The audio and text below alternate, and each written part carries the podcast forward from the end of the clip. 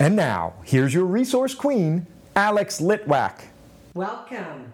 With me today is Michelle Qureshi. She is an award winning artist, composer who plays a wide variety of instruments, all with the intention of creating healing aspects of sound. Hello, Michelle. Hi there, Alex. Thanks for inviting me today on the show. I am excited to have you here because I have heard you play, and it was some of the most soothing and nurturing music that I'd ever experienced, and I was just in a conference room.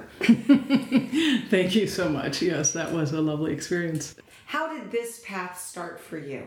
I loved music from a very young age. I think I was uh, totally intrigued by when uh, the, the Beatles cartoon came out, and uh, suddenly the toy of choice was a guitar to get, and then that laid um, dormant for a while.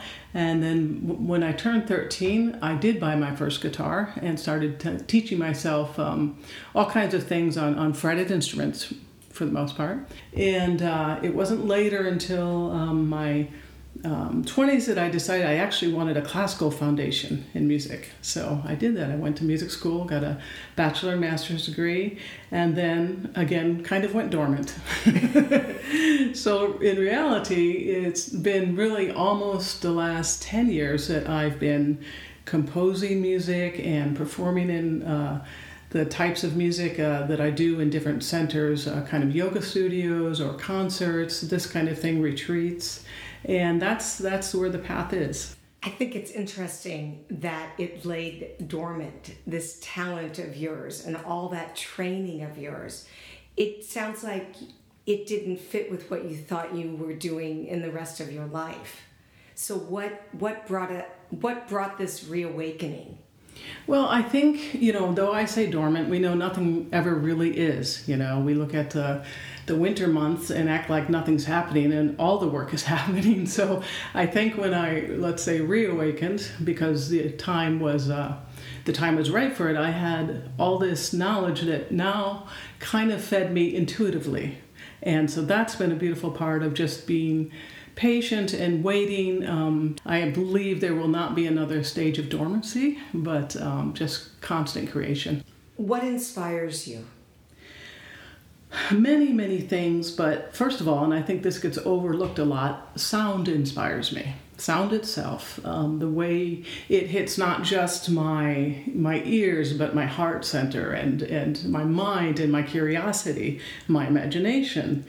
That being said, being out in nature, I don't want to sound like cliches, but it's absolutely the truth. You know, walking in a forest, uh, doing the forest bathing. Um, when my daughter was in high school, she was a um, a row, varsity rower at the uh, Eagle Creek Center here, and uh, uh, not young or too young to drive herself. So I had a good chunk of time during those daily weekday practices to just walk through and, and you know listen to music in my head and it was a really creative time. Was the guitar the first instrument you picked back up? Yes. And did you start composing right away? Or were you just trying to get back in the swing of things by doing classical music I think what it was was I came back into music when it was possible to create a music studio in your home, which is something, you know, if I draw back to the, the, the studios at school, you know, um, even to the point of big two inch tape Ampex machine, I can remember, you know, and, and a patch bay. People don't even know what that is now. Yeah, you're dating yourself, Michelle. okay. I was a young student.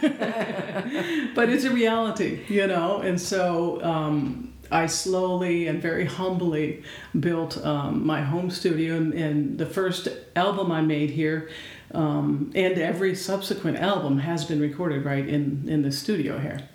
Tell us about your first album. The first album, Of Light, uh, came out in 2012.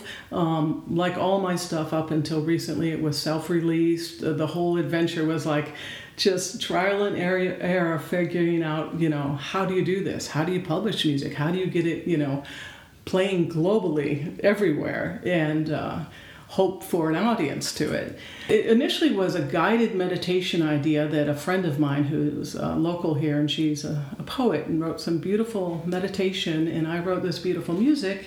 And very close to the time when I was ready to release it, I received a message from her asking me to release it without um, without the meditation, she wasn't ready for that. And uh, so it became an instrumental album that caught the ear of uh, some yogis here locally that wanted to use it in their studios for their classes. And then eventually I started coming just with my guitar to the studios. And uh, that's been a really, really nice um, service exchange that we've been doing. In thinking about that first album, mm-hmm and somebody getting introduced to you and the kind of music mm-hmm. that you are composing, what would be something that we should listen to?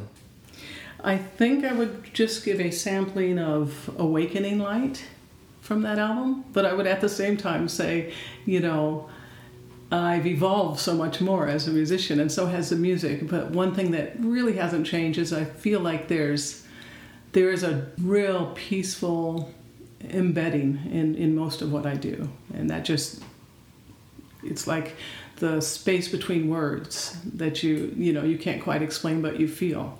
So the, the feeling above the sound also exists, no matter how old the pieces are. All right, let's listen to a little bit of Awakening Light.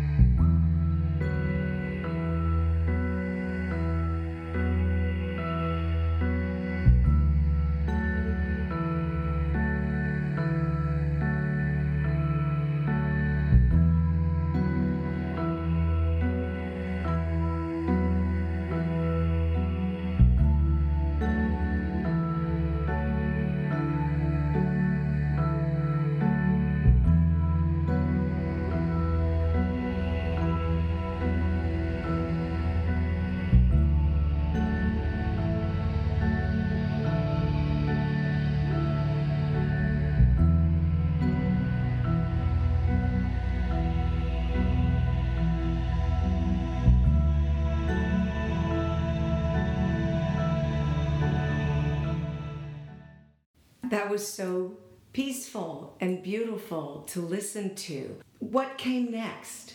I was really uh, interested in exploring all the kinds of music that was coming out of me, and uh, in fact, there were some comments on my Bandcamp page at the time that you know having so many genres they it was a little confusing for you know to build a typical fan base. But that wasn't really my interest. I mean a fan base is the byproduct of people who like your music.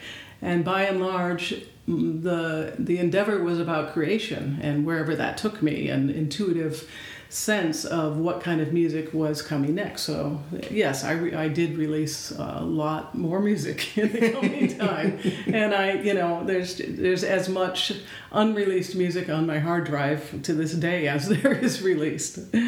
Yeah. Besides nature, what gives you inspiration in day to day life? Do you think about what's going on in the outside world, or or does it stem from just very deep personal feelings? It is the deep personal feelings. It's the deep personal love of my family and especially my daughter. She is so supportive and inspiring, but she herself is such a beautiful, I'm going to say little soul, but she turns 20 next week. So just a beautiful person. Um, and in fact, she has a piece dedicated to her on my, my latest album called Sweet Child. Well, let's take a listen to Sweet Child.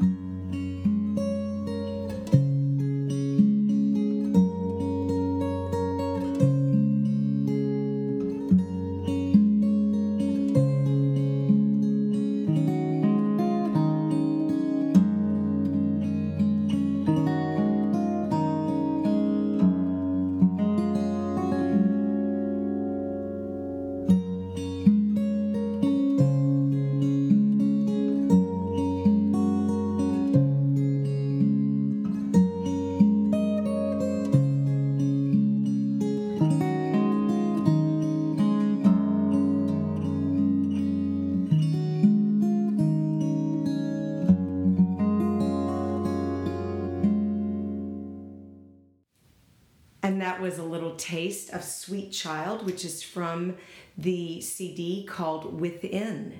Michelle, I am looking at a number of other instruments besides guitar. And there's one that you have that is called a harp guitar. Yes. I, I don't I've never even seen one of those before. What is that? Well, um, first of all, it's uh, made by a company called Timberline out in California.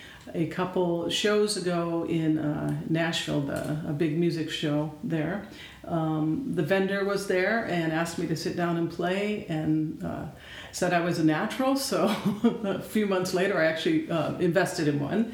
And what it is is basically your six string guitar neck and then six more bass strings that are not fretted. They are just like a harp, just played by being plucked. So um, when you get playing this instrument, you have all the energy of the vibrations, even if you're not playing the strings, and and that's one of the uh, beautiful aspects of it. It's a lot of fun. The harp part is in tune with the guitar part. Well, it just keeps going lower. So your your standard guitar tuning, your lowest string is an E okay. on this, and then this continues to give you a D, C, B, A, G, and F greater range. Deeper range, yeah. Your bass is extended. And since you can see it, you probably see how thick the strings are getting. That must be really fun to play. It is, it is, yeah. Unfortunately, I acquired it right before all the gigs and things were closed down, so I hadn't had that much opportunity until recently at retreats and uh, whatnot to bring it out. When you go to a retreat, what is it? What is the expectation? Of, of what you're going to do? My most recent retreat was uh, really beautiful because I went as both a practitioner and a participant, and that was uh, that was special, and I think that's something I should do more of. The retreat where we met, the expectation um, I would just provide kind of the ambience, the kind of music, and I've been doing that for years, and it's really like it's not something I practice, I'm already tuned into that kind of thing. You know, I don't know what I'm going to play. And it, it's just part of the, the moment and the people gathered there. And I'm honored that they just trust me. So many people do with, with just providing what comes through. It's truly improvisational then. Yes, yeah. I almost can't pick up a guitar without starting an improvisational thing. And then it's a matter of tracking and saying, okay, is this developing into a piece? And, you know, I don't think anything ever leaves me like it might short term but i think that stuff those those those flavors and sounds are all embedded somewhere i see a mandolin i see i think a ukulele yes. a banjo and some other instruments over there what brings you to pick each of these instruments and, and play? Well, different opportunities, really. Um, it's funny you mentioned a mandolin because uh, back in the day, the um, um, I did get a mandolin when I was a teenager from, from my parents for, for a present, and uh, I was really into Seals and Crofts music. You know, I love Seals and. Crofts, and that mandolin playing, and I think also Jim Messina and Loggins and Messina were uh, use mandolin now and then. So I also see a didgeridoo. Now, what do you play that you use that instrument? Well, the didgeridoo I use for uh, both my sound immersions and for some of my recordings. And uh, in particular, the didgeridoo is featured on my piece called The Walkabout on the album Meditations. And I've combined the sounds of didgeridoo with the Native American flutes I play, as well as, of course, guitar and some other uh, ambient sounds. All right, well, let's take a little listen to The Walkabout.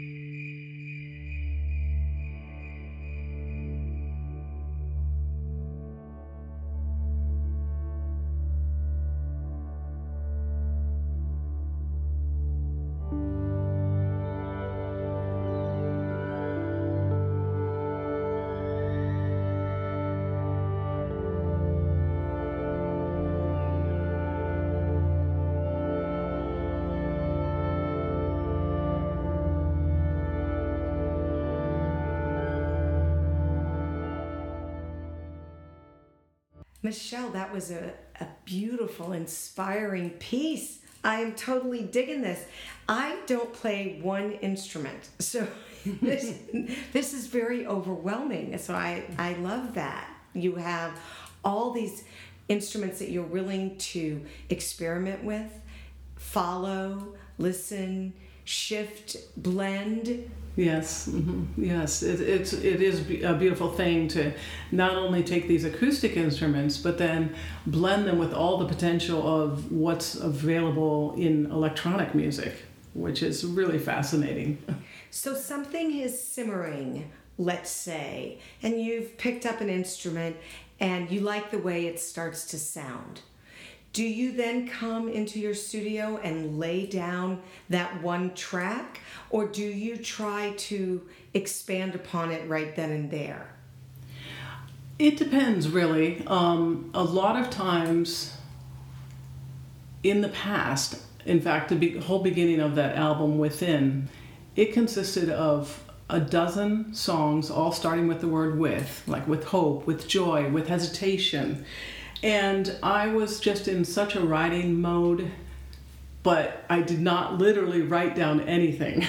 and when I sent it out for as the uh, as a demo tape to um, to Mindstream, which ultimately is the uh, label um, that I'm an artist on right now, they said this is great. We just need to re-record everything. And i had some grueling time spent trying to figure out how did i play that? Not because they were that complicated to play but what was complicated is i constantly use alternate tunings i use capos and partial capos and different placement and there was there's a couple pieces that are just in the in the ethers. They'll they'll never come back. but it was quite a process. So to answer your question, nowadays when I start getting an idea, I'll generally open my laptop and start scoring it, um, just the solo guitar part there, and then eventually, and this has been a slow process lately, I will come in the studio and record it and look and try on you know so many other things around it until a piece uh, is is born. And this is basically the the path that I had for the most recent single I've released. That's Night of a Thousand Stars. And what is Night of a Thousand Stars about it is really evoking that feeling of beautiful stars at night you go out you feel this and uh, it has, um, I composed it actually on the harp guitar. And when I came into the studio to record it, I used both steel and nylon string instruments as well as the, uh, some things available to me on the keyboard. And a really interesting, like, sweet story about this is uh, we had some neighbor friends over um, way before the release, and they were just uh, hanging out with me and Layla. And this is like a, you know, an eight-year-old boy and a ten-year-old girl and I was just curious how, you know, because I had the master track, but it wasn't published yet, and I was curious how it struck them. They didn't know the name, they didn't uh, know anything about it, and I put it on, you know, played it on my phone, and within a couple measures, the little boy started saying, I see a night sky full of stars, and me and Layla just like, we just stared at each other with our mouths open. It was just amazing the way he he picked up like he has this antenna anyway, so he just picked up this uh, this whole imagery that was embedded in it. That must have made you feel so great. It did, yeah. Love these kids. Yeah, it was really cute. But for them to get it. Yes, yeah, yeah. He just nailed it, and I mean, like it hardly get left left the first section before he knew it. All right. Well, let's see if we can get that same imagery from Night of 1000 Stars.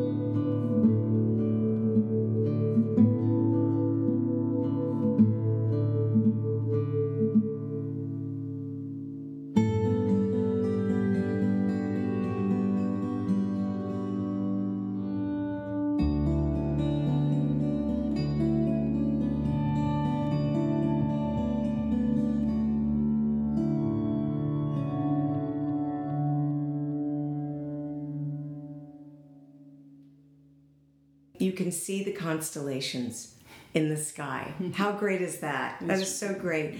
So, what is your wish, Michelle, with your music? What is your dream come true?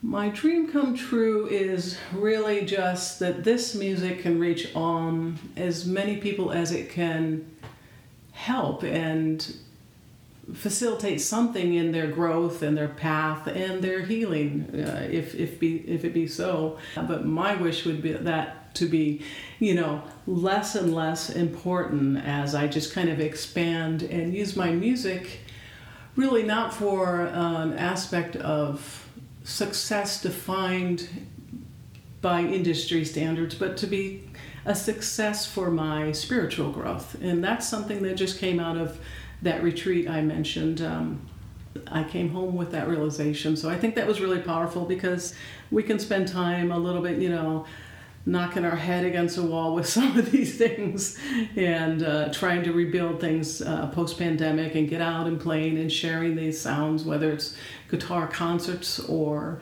the sound immersions I do. That's that's really all I want is to just you know connect and uh, unite other people and send these this you know ever present peaceful vibe that my music emits. Well, I am feeling your peaceful vibe just sitting with you. Michelle, if someone is interested in learning more about you, finding your CDs, inviting you to participate in a sound healing or workshop, how do they reach you?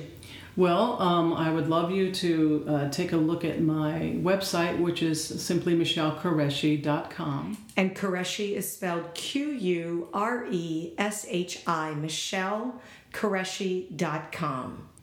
Yes, and then of course, um, it's always a great support uh, locally or globally to have you follow me on whatever streaming service you use, uh, whether it's Apple Music or or Spotify, Pandora, etc. And then, of course, you know, I have my YouTube channel, my Instagram, my uh, Facebook page, Twitter, etc. well, Michelle, you are shining your light, and lucky us that you are. Thank you so much for being a part of the show. Thank you. It's such a pleasure.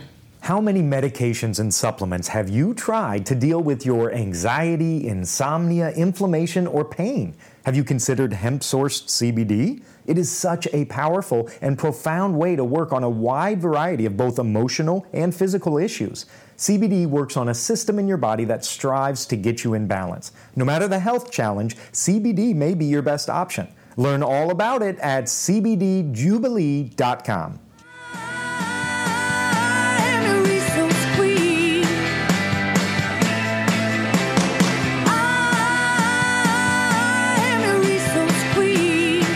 Today's show has been sponsored by CBD Jubilee, bringing you health and happiness every day. Thanks for tuning in.